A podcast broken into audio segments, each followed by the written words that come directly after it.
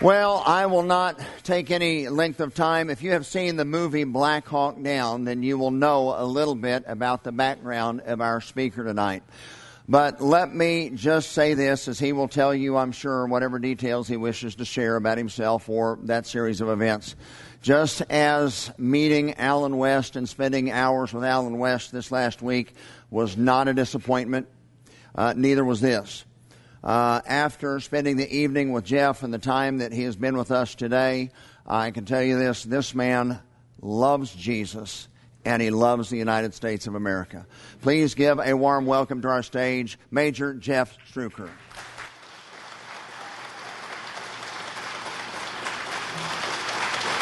Thank you. Thank you. Thank you very much. I want to thank Pastor Blair for graciously inviting me to be in his home last night. And I just want to tell you, I am so proud of this church and what you stand for. Amen. Amen. Because I get a chance to speak to churches around the country, especially around patriotic days like Memorial Day or Veterans Day. But of course, this weekend, we celebrate our independence. It's not just a birthday for America. This is a celebration of freedom. And I can just tell you honestly, sometimes it feels like I go to churches and meet Christians that don't really appreciate their freedom. But Fairview is different. I think I run into Christians who have this very cheap value that they assign to freedom. And it concerns me. And I love to be around believers who understand the extremely high cost paid for our freedom. So what I want to do for just a few moments is just talk to you about freedom, specifically about the freedom that was purchased for you by two brave men. And then at the end, I just want to lay a challenge before you. But it's interesting that you would choose to sing the song, God Bless America. Because I knew the song, I'd heard the song growing up, but it never held the significance for me that my first real significance with this song was on an airfield in the Republic of Panama the night that the U.S. started the invasion. A handful of us showed up there early. And we gathered around in a hangar the night that the invasion was going to begin.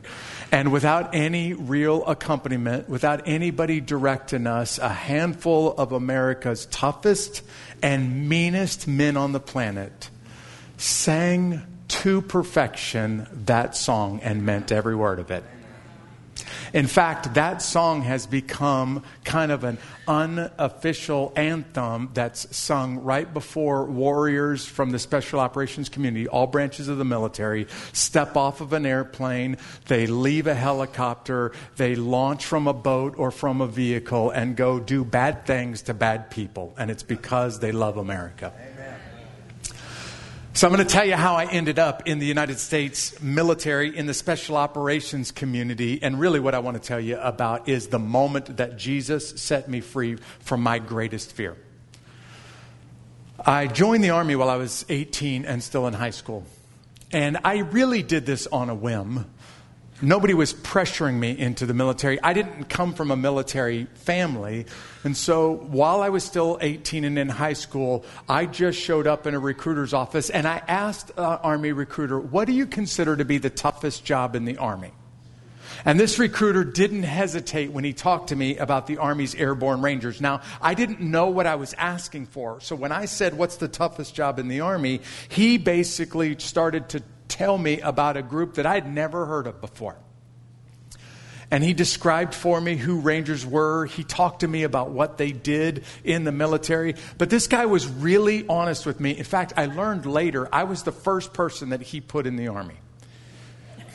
And he said, Jeff, before you go any further, I want you to go home and watch this documentary. Because I'm convinced you don't know what you're asking for. And I wouldn't be able to sleep with myself if you didn't know what you were getting into. So you go home and watch this 2020 expose on the Army's Ranger Course.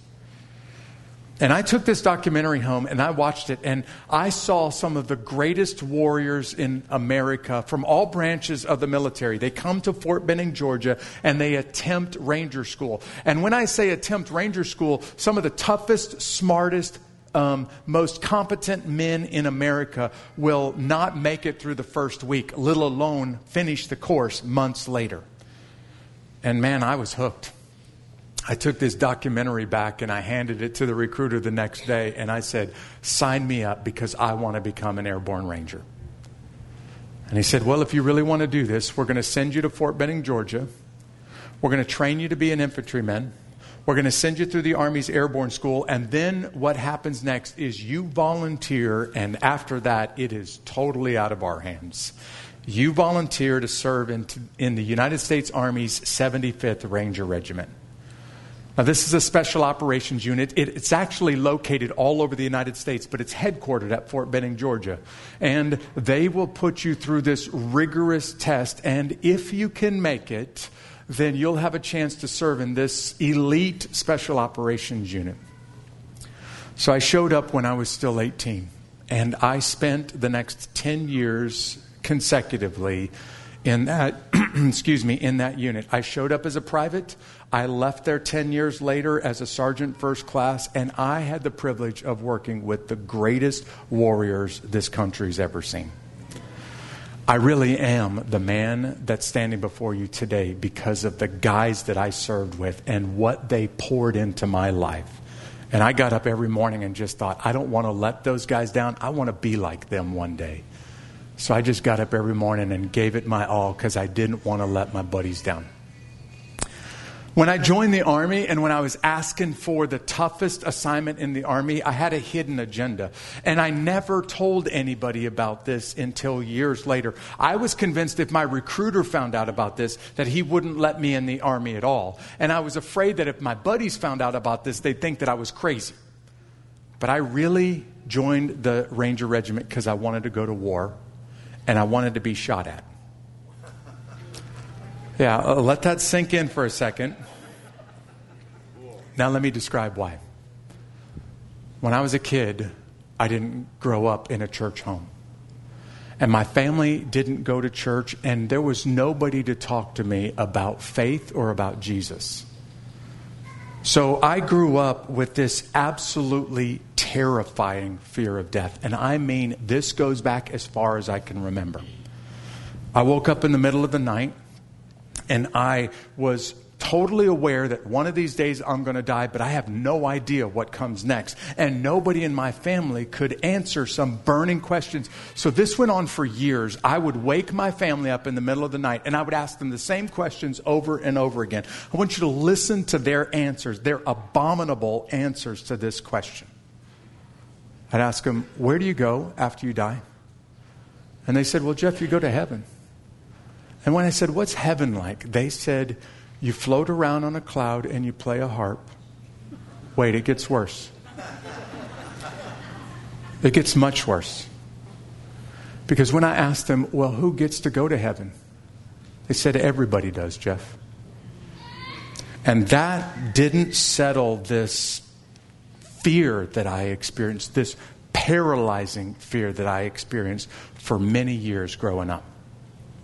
And then at 13 years old, I moved into an apartment complex, and my next door neighbors right across the hall from me were a young married couple. They actually were not much older than me, and they didn't have children. They were newly married, and they decided to treat me like a little brother. They always wanted to hang out, always wanted to do stuff with me. I got to know them for a couple of months. And then at about 2 or 3 months into living in this apartment complex, one day they knocked on my door. And they said, Jeff, can we talk to you for a second? And they were acting really weird. And they said, can we come in and can we sit down and can we have a conversation with you? Because there's something really important we need to talk to you about. And my next door neighbors, for the first time in my life, described for me who Jesus was. I know it now as they were explaining the gospel to me, but they told me about sin. And they made it really clear, Jeff, you are a sinner. No one is righteous, no, not one. And the wages of sin is death. You deserve to die. We deserve to die because of our sin. But they said, Jeff, you don't have to pay the penalty for your sin because it's already been paid for you by Jesus Christ. And then they made two statements for me, and I remember these statements clearly. They said, if you will surrender your soul to the Lord Jesus Christ, He will change your life right now. He will give you what John 10:10 describes as the abundant life, the full life. But not only will He change your life right here, right now, and give you abundant life, He will also give you eternal life. And you don't have to wonder, you don't have to worry about what happens to you after you die. And this couple was so scared. They were stumbling all over themselves. They were really nervous. At that point, they just simply left it there and said, hey, we got to go. We're out of here. I'm convinced they had never shared their faith with anybody before in their life. Now, please hear me, Christian, because it sank in. And that night, when I was laying down in bed, every word that they said made perfect sense to me. And I crawled up out of my bed and I knelt down, and I don't even remember what I prayed, but it was basically like, Jesus, I want what they just said. I don't want to live with this fear anymore. And that night, God radically changed me. So much so that the next day when I got home from school, when I got off the bus, instead of going to my apartment, I went across the hall and knocked on their door and said, I did what you guys said last night, and something is different inside of me. And that's the night that God really dealt with that fear of dying. I never really struggled with it after that. So call me crazy if you want, but when I join the army, I want to go to war. I want to get shot at because I want to know, am I really over this fear of dying? I want to know, am I really settled what I believe about eternity?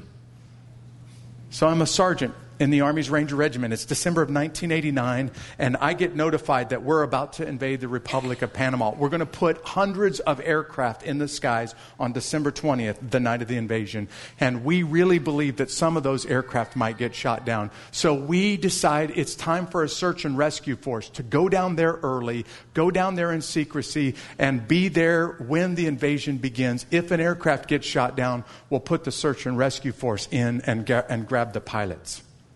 So I arrive in Panama about 24 hours before the invasion begins.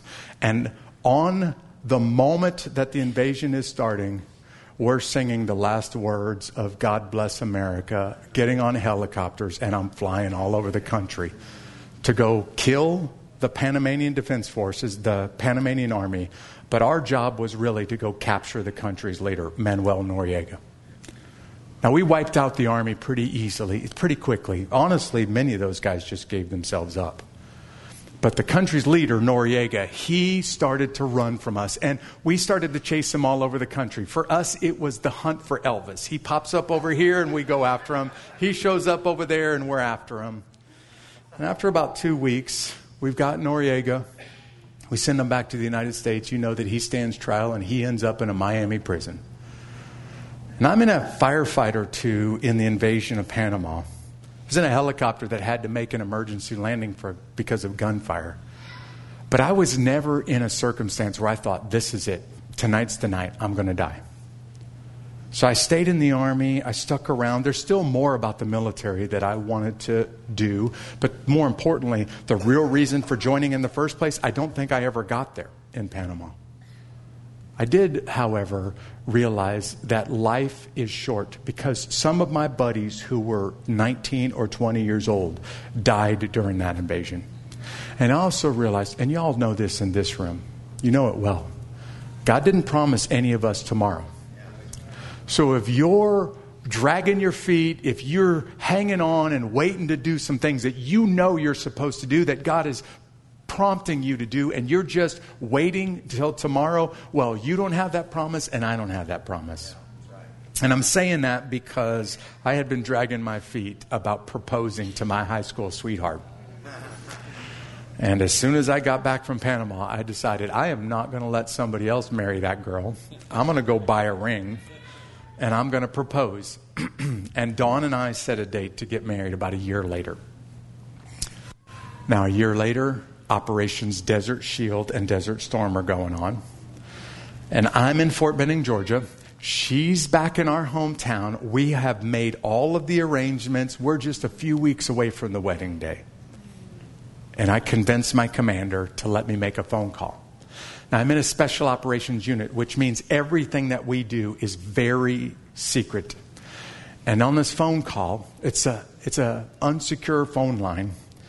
I make a phone call to my fiancée just a few weeks away from the wedding day, and I say, Dawn, I can't tell you where I'm going. I'm not authorized to tell you when I'm leaving, and I don't know when I'm going to get back. But I'm pretty sure I'm not going to be in the country on our wedding day. Yeah, come on, ladies. She's put a lot of time. I didn't do anything. She put a lot of time and effort into this wedding. And after a long pause on the phone, my wife, who is probably the most patriotic woman in America, said, Jeff, if you're going off to war again, you need to fly home, and we need to get married right away.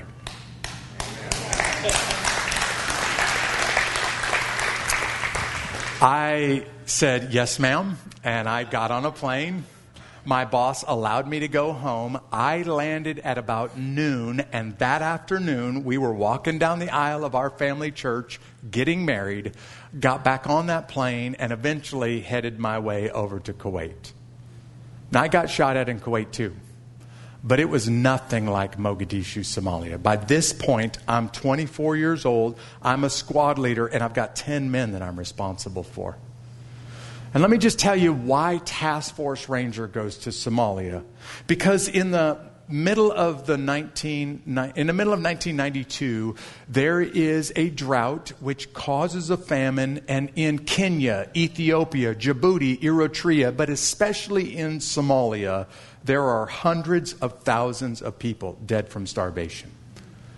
And because this is a good country, the United States decides we're going to try to help. The United Nations shows up. And honestly, the United Nations doesn't do a whole lot well, but sometimes they can hand out food to people that are starving. And so maybe you remember the Marines landing on the beaches in December of 1992, opening up supply lines and handing out beans and rice to people that are going to die tomorrow if they don't get something to eat today. And the United States stayed there. We started to send more forces there. And the whole mission that sent the U.S. military there in 1992 was to just help people that are starving to death. Well, the country didn't have a military. There was no real police force. And the capital city, Mogadishu, was run by 7 warlords. They're like gang leaders in our country. And these warlords used drugs and guns to control the population. Most of those warlords didn't mind the United States being there. But one of those warlords decided to start to use food as well as drugs and guns. And this guy by the name of Mohamed Farrah Aidid and his Habr Gedir clan started to target United Nations workers. He started to attack U.S. supply convoys in the spring and the summer of 1993. And in June of 93, he ambushed and murdered 24 Pakistani United Nations workers. Listen to how evil men can become. His goal was to take the food away from his own people and force them to fight for him or starve them to death. And in the summer of 93, when Aidid and his clan ambushed and murdered these United Nations workers, the UN Security Council met together. And they made a resolution that basically said, somebody needs to do something about Aidid. And the rest of the world didn't have the will to do it or the courage to do it. So the United States said, we'll take care of it.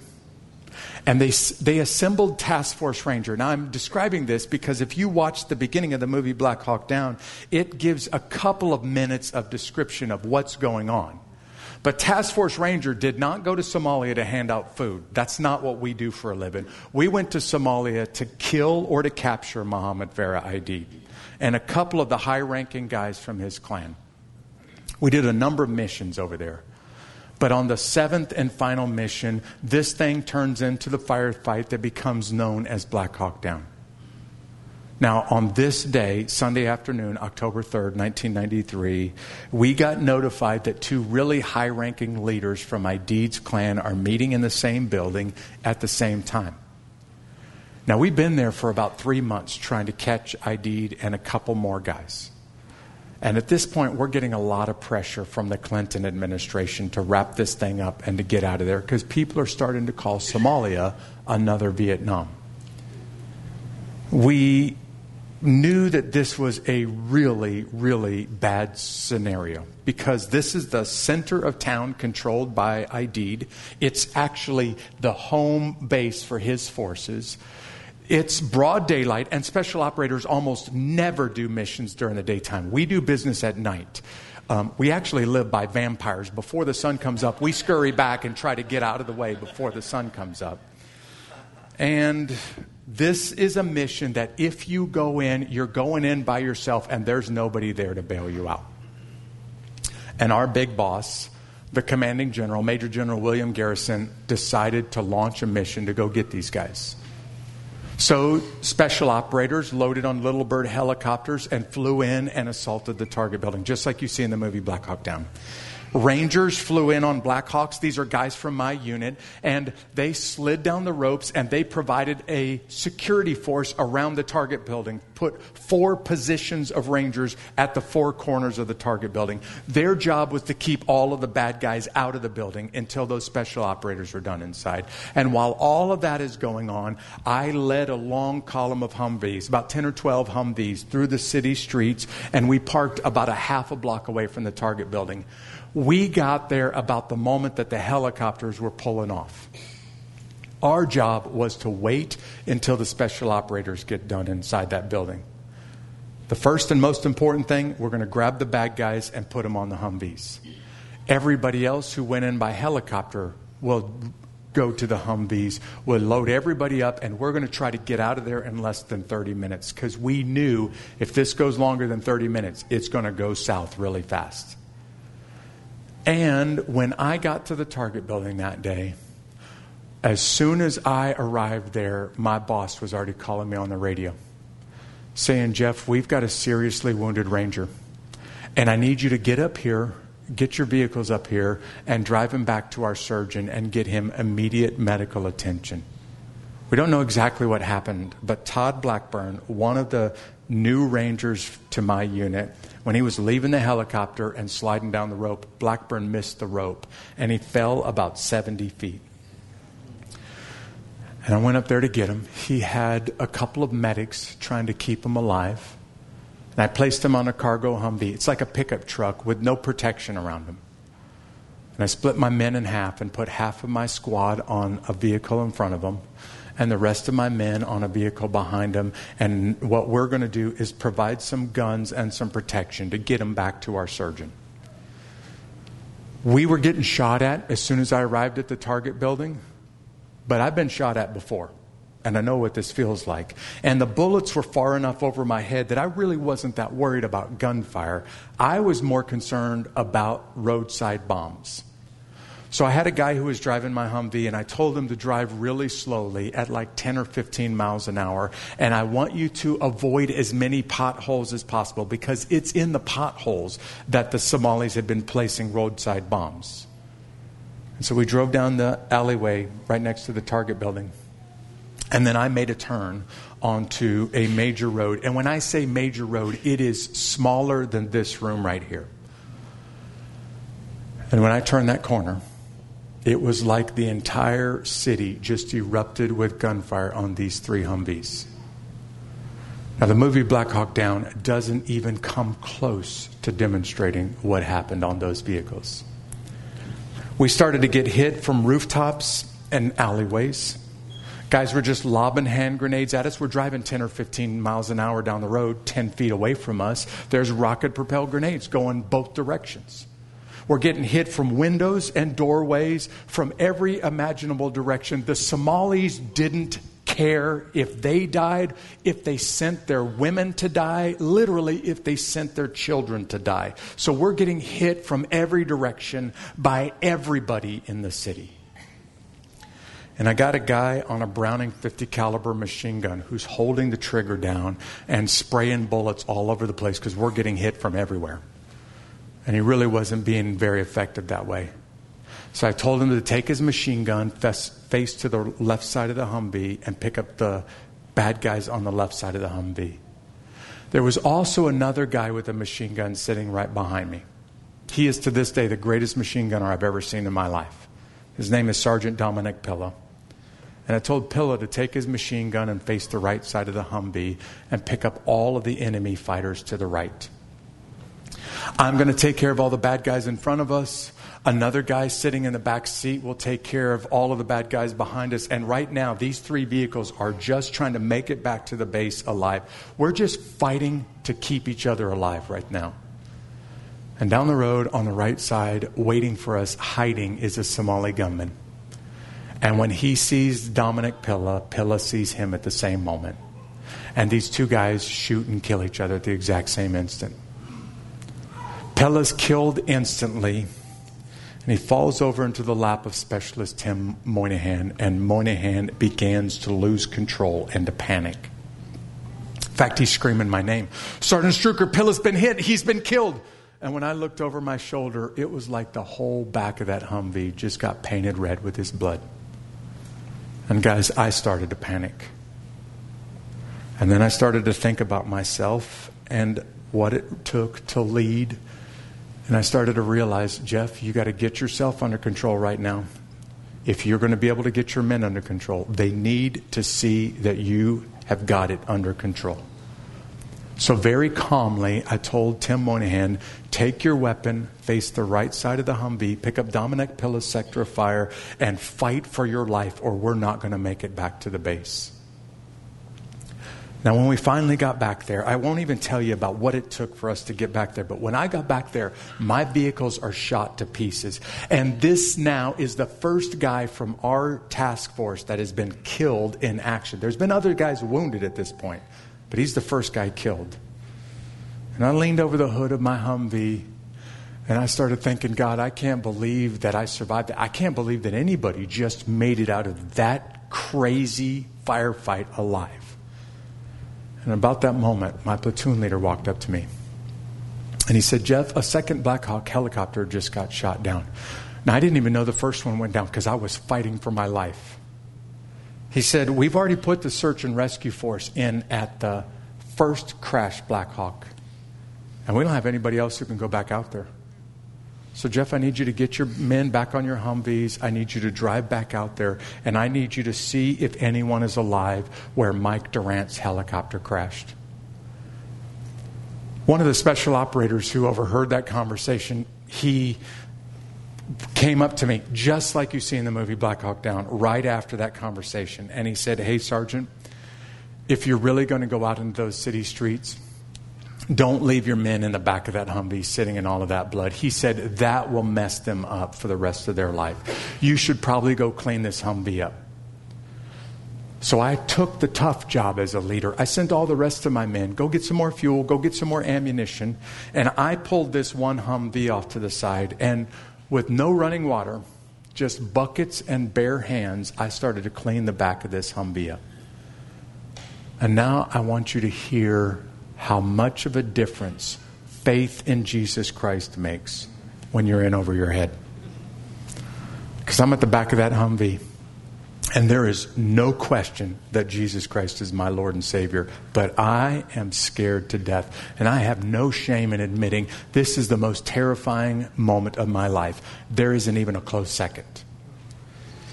And I'm thinking to myself, God, this is going to be my blood tonight.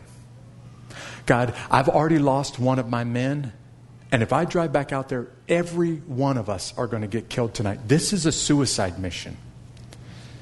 And I also started to think, Dawn and I, we'd been married for about 3 years at this point. We've been trying to have a baby the whole time. And I got a letter in the mail first week in Somalia saying that she was pregnant with our first child. And I was thinking, I'm never going to see my wife again, and my child will never even know who their father is. But let me tell you about airborne rangers. You see, these guys swear their lives to one another, literally, almost every day. They do it in what's called the Ranger Creed. And they pledge themselves to one another in the Ranger Creed almost every day. And one of the things that the Ranger Creed says is, I will never leave a fallen comrade to fall into the hands of the enemy. And I'm at the back of that Humvee, and I start to think, I've got a decision to make. If I go back out into the city streets, there is no question I'm going to die. And if I don't go back out into the city streets, it is a 100% certainty that Mike Durant and his crew are going to die. And I started to realize I don't have a choice. This is what the Army, this is what America is asking of me, and I don't have a choice. I don't like it. I don't want to do it, but I don't have a choice. And then I just simply started to pray. And I don't want you to think like I started negotiating with God, because it wasn't one of those prayers. It was a, God, I'm in big trouble, and I need help prayer.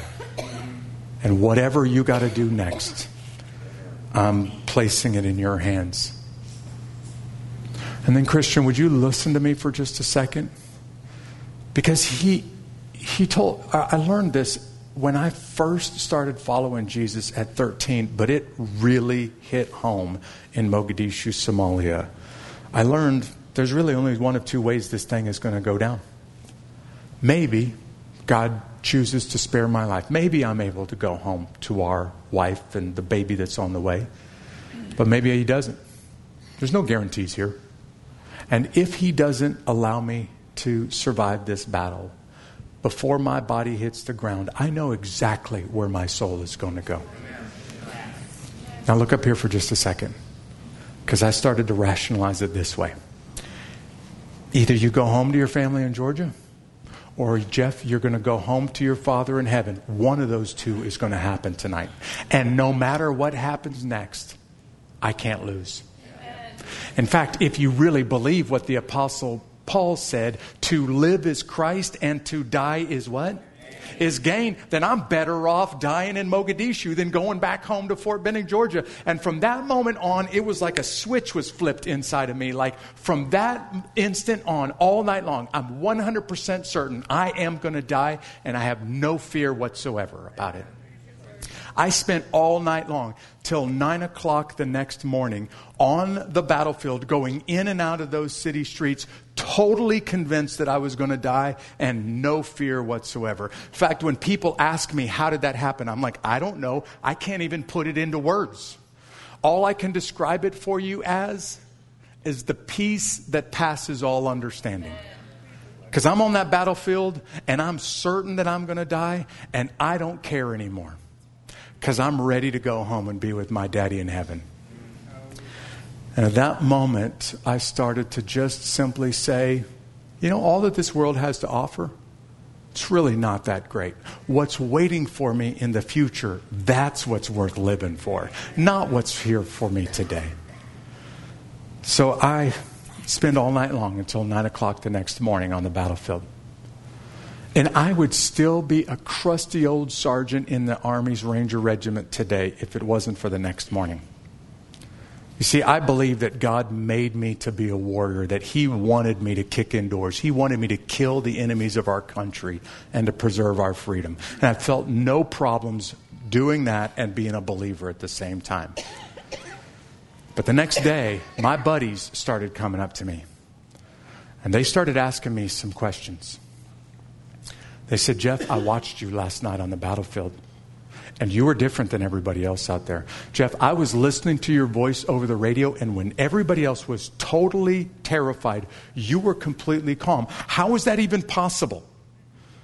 And then they started to say stuff like, Jeff, you have something that I don't have, and I want it. I want to know, what do you have? Because Ranger training didn't do this for you, Jeff. I went through the same training you did, and I didn't have what you had last night. So what do you got? They started asking me questions like, Jeff, where do I go if tonight is the night that I die on a helicopter or a Humvee? Jeff, what happened to my buddy who just got killed last night? Did you hear what I just said? They started asking me the exact same questions that I was asking my family at 7 years old. And I looked my buddies in the eyes, and not one or two of them, but many of them lined up waiting to talk to me. And started talking to them about Jesus Christ. In fact, I can tell you, I can take you to the exact spot on this airfield in Mogadishu, Somalia, where God made it totally clear to me.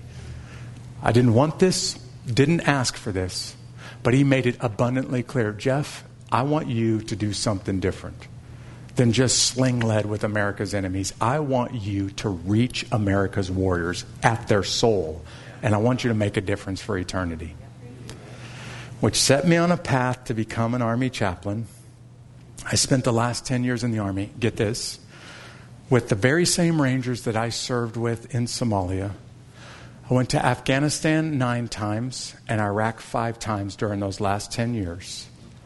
And I looked some of the greatest warriors in the world in the eyes and said, I know what you're going through because I've been there too. And I can tell you personally the difference that it makes when Jesus Christ is the center of your world. And more than a couple of them found faith in Jesus Christ and boldly confronted the enemies of our country. You see, I think I'm here tonight to just tell you the promise that Jesus makes for us in John chapter 8. Jesus is talking to His disciples, but there's a group of religious leaders around in John chapter 8. And Jesus says this, if you will obey my commandments, then you will know the truth and the truth will set you free. And those religious leaders were confused. They said, wait a second, Jesus, we're children of Abraham. How can you say, John chapter 3, verse 33, how can you say that we can be set free? We're free men. Basically, they're saying we live in the United States of America, the freest country that's ever existed in human history. Nothing else has even come close. Why would you tell us that we need to become free? And Jesus says, that's an easy one. You see, anyone who commits a sin is a slave to sin. And the word slave means you can't pray hard enough. You can't work hard enough. You can't be a good enough person that your good deeds outweigh your bad deeds. That's not how it works with God. Jesus says, the Son knows the Father. And because the Son comes from the Father, the Son knows the Father. When the Son sets you free, listen to these words, Christian, you will be free indeed. Free from death, free from the grave, free from sin. Paul says, death, where is your victory? Grave, where is your sting? It's been defeated on Easter Sunday morning by the Lord Jesus Christ. And if you don't have to fear death, you got nothing else to worry about. So please hear me, Christian. If you're wrestling with fears and you're struggling with the future, I want you to know that the one who holds the universe in the palm of his hand also holds you. He says no one and nothing can snatch you out of it.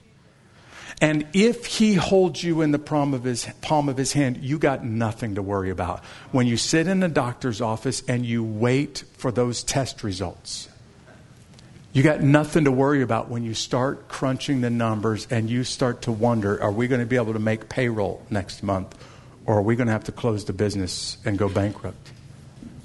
You got nothing to worry about when a teenage son is going buck wild and you can't do anything to stop it. You got nothing to worry about when a wife or a husband of 30 years sits down and says, there's somebody else and I'm out of here. You don't have to worry about it because you got a friend that sticks closer than a brother. He'll never leave you. He'll never forsake you. And He will walk with you through the valley of the shadow of death. He's not promising you that you don't go through the valley, but He is promising, I'll be right there with you every step of the way. And I need you to know, Christian, that when you have that kind of a relationship with the King of the universe, you got nothing to worry about. And my challenge to you is when you leave here tonight, you live in such a way that your neighbors, your coworkers say, man, you got something that I don't have, and I want what you have. Because I'm watching the way that you suffer. Listen to me. I'm watching how you suffer, and I can't do what you're doing. So what do you have? Because it must be real. But I'm also here to challenge somebody. Maybe you came tonight, and you don't have real freedom because you're still a slave to sin. Oh, you've heard about Jesus. But to you, he's no different than George Washington or Abraham Lincoln. Just a guy in a book that you read about a long time ago. And what you need is to be set free from the shackles of sin. So if you don't mind, Pastor, I'm just going to pray for this church. I'm going to pray that maybe somebody tonight would be set free for the first time in your life. But I'm praying for Christians who have been set free, that you would be set free all over again from the Lord Jesus Christ. I call him King Jesus. And when King Jesus sets you free, you really, really are free indeed. So let me pray for you. God in heaven, you know these people. I don't. And Father, you and you alone know what they're going through right now. Maybe some people in this room are really going through some rough stuff. Maybe they're really struggling right now.